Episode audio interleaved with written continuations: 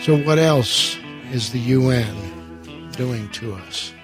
Well, I, I want to go back to, uh, you know, we talked about the CFR members and how the Rhodes Scholarship and how um, they got the idea of it. Some of the um, some of the other means that they use are foundations, and a lot of money is run through foundations. There was a, a book written by Renee A. Wormser, and it's called Foundations, Their Power and Influence. And you can still get that online. And they basically go through every foundation. And when you begin to see the common denominators of the left wing supported goals being implemented through the funding, uh, dumping, you know, millions of money into these foundations, Carnegie, Heritage, Rockefeller. Um, I mean, they're all there in, in the book, and you can basically break. He breaks it down into whether it be CARE or um, Raza, La Raza, all of the different lefts goals that, that are being filled, uh, fulfilled right before our eyes in this day and age. So, Kim Fletter, what else can we discuss when it comes to what the United Nations and what, how is their push for global governance uh, continuing to work in today's world?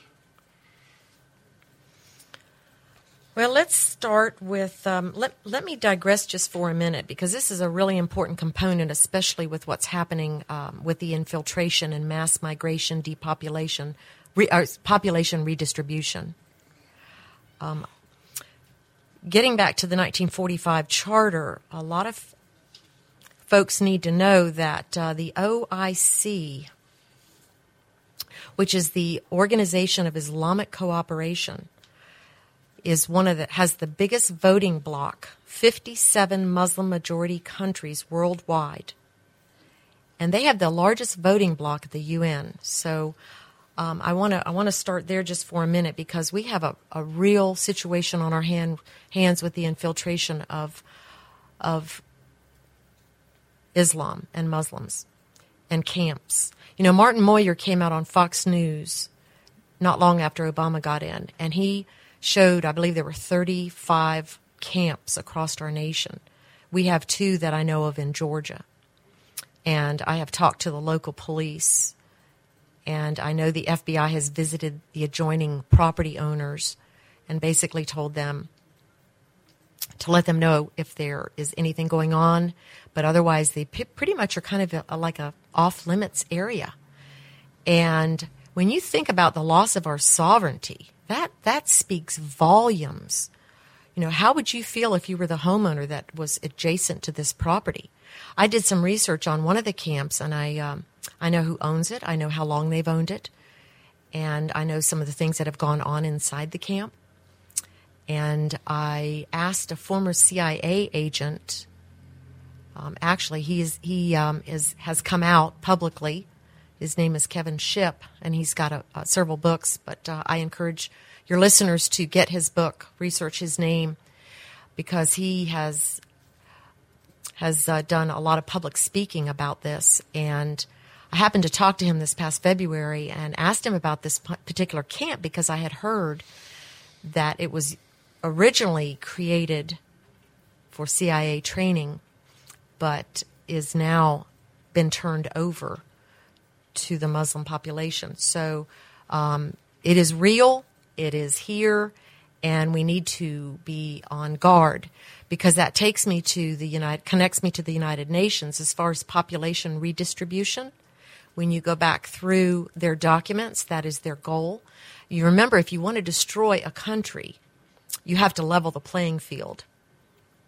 And the mass migrations that are taking place around the world are are planned. They're right in their documents. Well, as you know, what's going on in Europe with Muslim infiltration, Muslim immigration and infiltration in Europe, has created areas of major cities that are no go zones for Westerners. Uh, and they are basically areas that are controlled by the Muslim groups there Uh, they are under Sharia law, and it is not. It is a hostile area for non-Muslims, That's and we right. have several of those areas in our country as well. Do we not? And our news media is keeping every bit of this from us. You know, if you really want to research and start seeing killings and different, you know, things that are going on across our nation, uh, Martin Mawyer is, is the only one that I knew of back in I think it was 09 or 10 that came out, and you could you can research um, his website and and actually see quips of videos where he he sent undercover agents inside some of these camps. But you know when you when you research getting back to the UN and you connect those dots of of population redistribution, you know it reminds me of the Hegelian dialectic because you create the problem and now you've got to come in and, and fix the problem. So you've got to take care of all these refugees. Well, you know, a lot of folks don't know this, but on our line item on our Georgia budget, I think it's it used to be around line item 2500 um, funded refugee resettlement. And clarkston georgia as most people probably know especially those that live in that area clarkston georgia is our hub one of our hubs. And the landscape is actually changing. And they have created ministries to go into churches and deceive. And there's one called Peace of Thread, and that organization actually wants you to help fund the refugees. And so you come into the church and you offer the program, and your women get involved because they want to help the refugees. And they create, they, they sew purses or whatever, you know, whatever else. And they ally, they can actually go down to Clarkston and show, uh, sew the purses with these women. But they're coming into your church house and wanting to get you involved in ministry. And so these are deceptive things that we need to be aware of because the church doesn't have discernment anymore. So, 1992, the beginning of the formal program of Agenda 21. What did that mean for world governance? Why is that such an important onset for the UN program? Well, in 1992, you know, it started in 72. They have conferences every 20 years, but they have many in between. But those are the big where they're going to implement policy through the members, all of the signatory members. And so in 1992, they came up with five major documents. And we all know Agenda 21.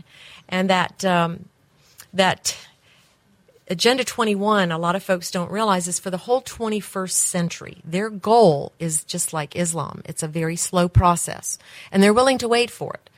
And so you have your two tentacles of infiltration in communism. You have your revolutionary side, and then you have your incremental side. And regarding that, Agenda 21 was considered a conspiracy theory and they're working that plan. Anytime you use that term, uh, it's so frequent that you're called a conspiracy theorist. So I, I researched, I actually looked up what is a conspiracy theorist. And it says it's a has four characteristic features. Number one, groups, not isolated individuals. Number two, illegal or sinister aims. Three, orchestrated acts. And four, secret planning, not public discussion. So I had to come to the conclusion that I am not a conspiracy theorist, that I am exposing a conspiracy. Now, let me quote you the Italian Communist Party, Antonio Gramsci. He said, Communism is not an ideology in which one believes. Rather, it is a criminal conspiracy in which one enlists. So, getting back to the UN and the five documents that came out of that, we are exposing the conspiracy because it is being foiled on not just the United States, but on the entire world. And that concludes another episode of Dr. Dan's Freedom Forum. Join the battle on our website, www.drdansfreedomforum.com. The right to own private property that cannot be arbitrarily confiscated by the government is the moral right and constitutional basis for individual freedom. To hear that old man sing.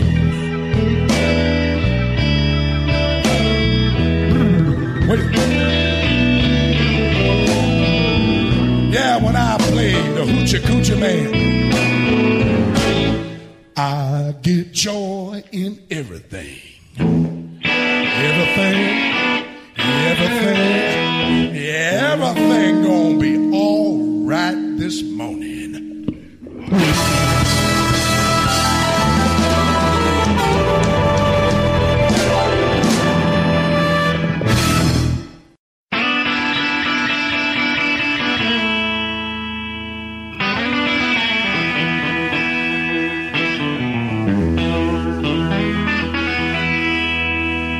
Dr. Dan's Freedom Forum is on the air.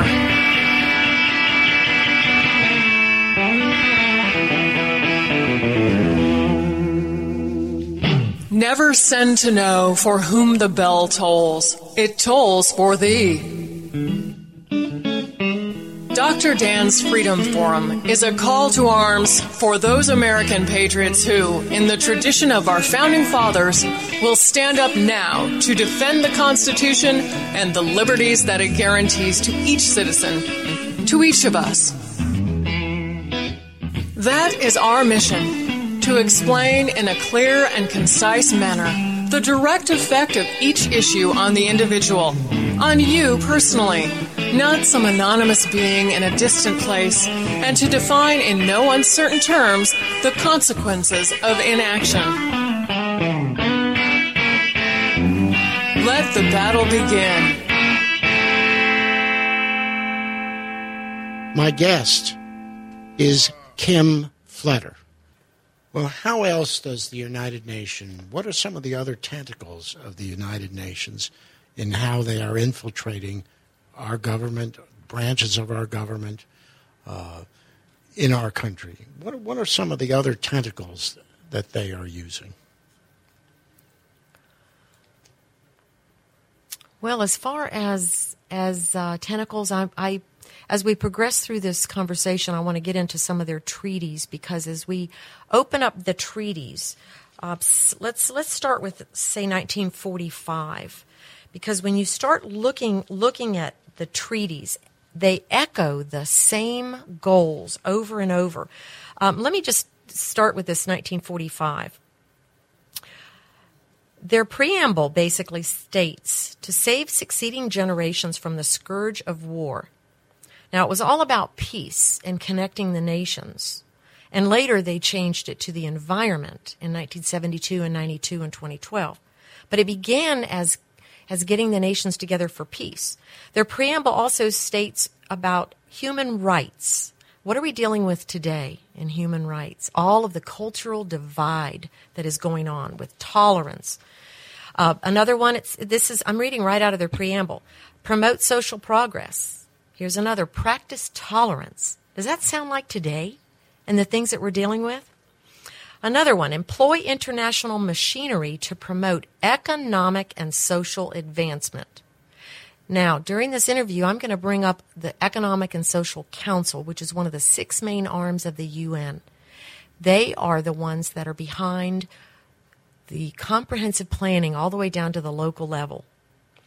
But I found it interesting in chapter 9 and 10 of that document. It says it's dedicated to an international economic and social cooperation and a council. They create councils for a lot. So when I hear that word, I kind of back up a little bit and want to take pause and uh, do some investigating. Uh, another thing that was in chapter 9 and 10 observance of human rights and fundamental freedoms for all. Now, I've had some conversations with some of my family members about these freedoms that everybody thinks that they deserve that's coming through our education system. And I thought, you know, you cannot legislate the heart, doctor. You cannot ever legislate the heart. That is between you and God. And that is exactly what they're trying to do. Um, another thing that they mention in that chapter is economic, social, cultural, education, health, and also to make recommend, recommendations to the United Nations. They also have specialized agencies.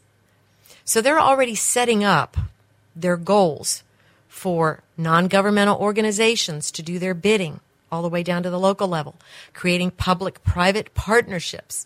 DOT has what is called the 3P program. So you have your public private partnerships that partner using federal funding, which basically take your little businesses and put them out of business. And they do their bidding, destroying our sovereignty and creating policy and legislating without our permission. We're not even electing these people. That's one of the important the important points about regionalism is that in our government we elect our local representatives, county commissions, town councils, and the like. When the UN creates an NGO, a non governmental organization, which is a regional organization, and all of the individual entities send representatives to the NGO. The NGO then makes decisions that are then cast back down upon local governments.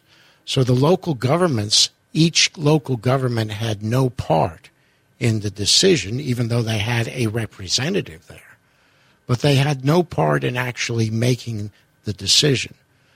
That is called rep- uh, taxation without representation which is why we had our War of Independence, one of the reasons, of course. And that's the problem with the regional organizations that are all really set up by the UN. They all are connected to the UN from one regionalism, one regional authority to a next bigger regional authority to the next biggest regional authority, eventually to the UN. You know, Doctor, Doctor, they don't uh, people don't typically understand about NGOs, and I'm glad you explained that. And they were created in 1948. They were actually set up by the United Nations, sanctioned by the United Nations. So, you know, it's like with anything, uh, like with the Council on Foreign Relations. If George Soros is a member, or if an entity that's evil is behind something, why would you want to have any part of it? you know, folks, let me digress here to the CFR membership. You know, there's there's a lot of great people that uh, a lot of people watch on Fox News and other agencies that have men that are in the CFR, and so I have to ask myself, okay, were they are they really great people? Why? But why would you want to be a member of something that George Soros is a member of? You know, and that, let me digress. CFR now has their PR side, you know, having all their movie stars in, which you know takes you uh, kind of lightens it up a little bit. You know, they're they're they're not so bad. Well, I'm not so sure about that because there are a lot of movie stars currently who are um, saying some, making some public statements that are kind of. Uh, I don't know what adjective to use. exactly. But I, I uh, do want to mention, you know, since we're talking about the, the UN, the UN actually has three logos. And the logos are basically economic prosperity, ecological integrity, and social equity. So it's called the three E's economic, ecological, and equity. And that's where we're getting a lot of our social justice and everything from today. Um, I found it interesting. You know, I told you that we are going to get into the church and how they've infiltrated into the uh, uh, houses of worship. I found a bulletin in a church that had the three E's, and they're in the same shape as the three E's of the UN. And it says embrace, equip, and empower. And so that's just one subtle sign that you see where they have infiltrated. Now I know that you're you're you know a typical person that doesn't know these documents might not spot that, but that's uh, just one one incremental sign we'll get into more, a little more later. I think that's the common thread to me here is that these are all socialist agenda items. One of our problems today is that when when we were growing up back in the 40s, 50s, and 60s, we had a, an example of communism and we could see what was happening to those people. We grew up knowing that in the Soviet Union, people were starving to death, that the leaders had special stores in which they and they only could shop while everyone else had to line up for hours for one loaf of bread, that they did not have the creature comforts that we have. They did not have nice places to live. They did not have any of the lifestyle uh, that we had in this country. It was apparent to us. We saw it. It was visible. It was visible to all of us. And that's gone now. And so we have generations of young people today who can be easily tantalized by the concept of socialism because they don't understand that it does not work. Exactly. And the, the training that, that they have received through the Common Core curriculum and taking away their critical thinking skills just makes them more dependent on the state, as you said earlier. Dr. Dan's Freedom Forum will return right after this quick break.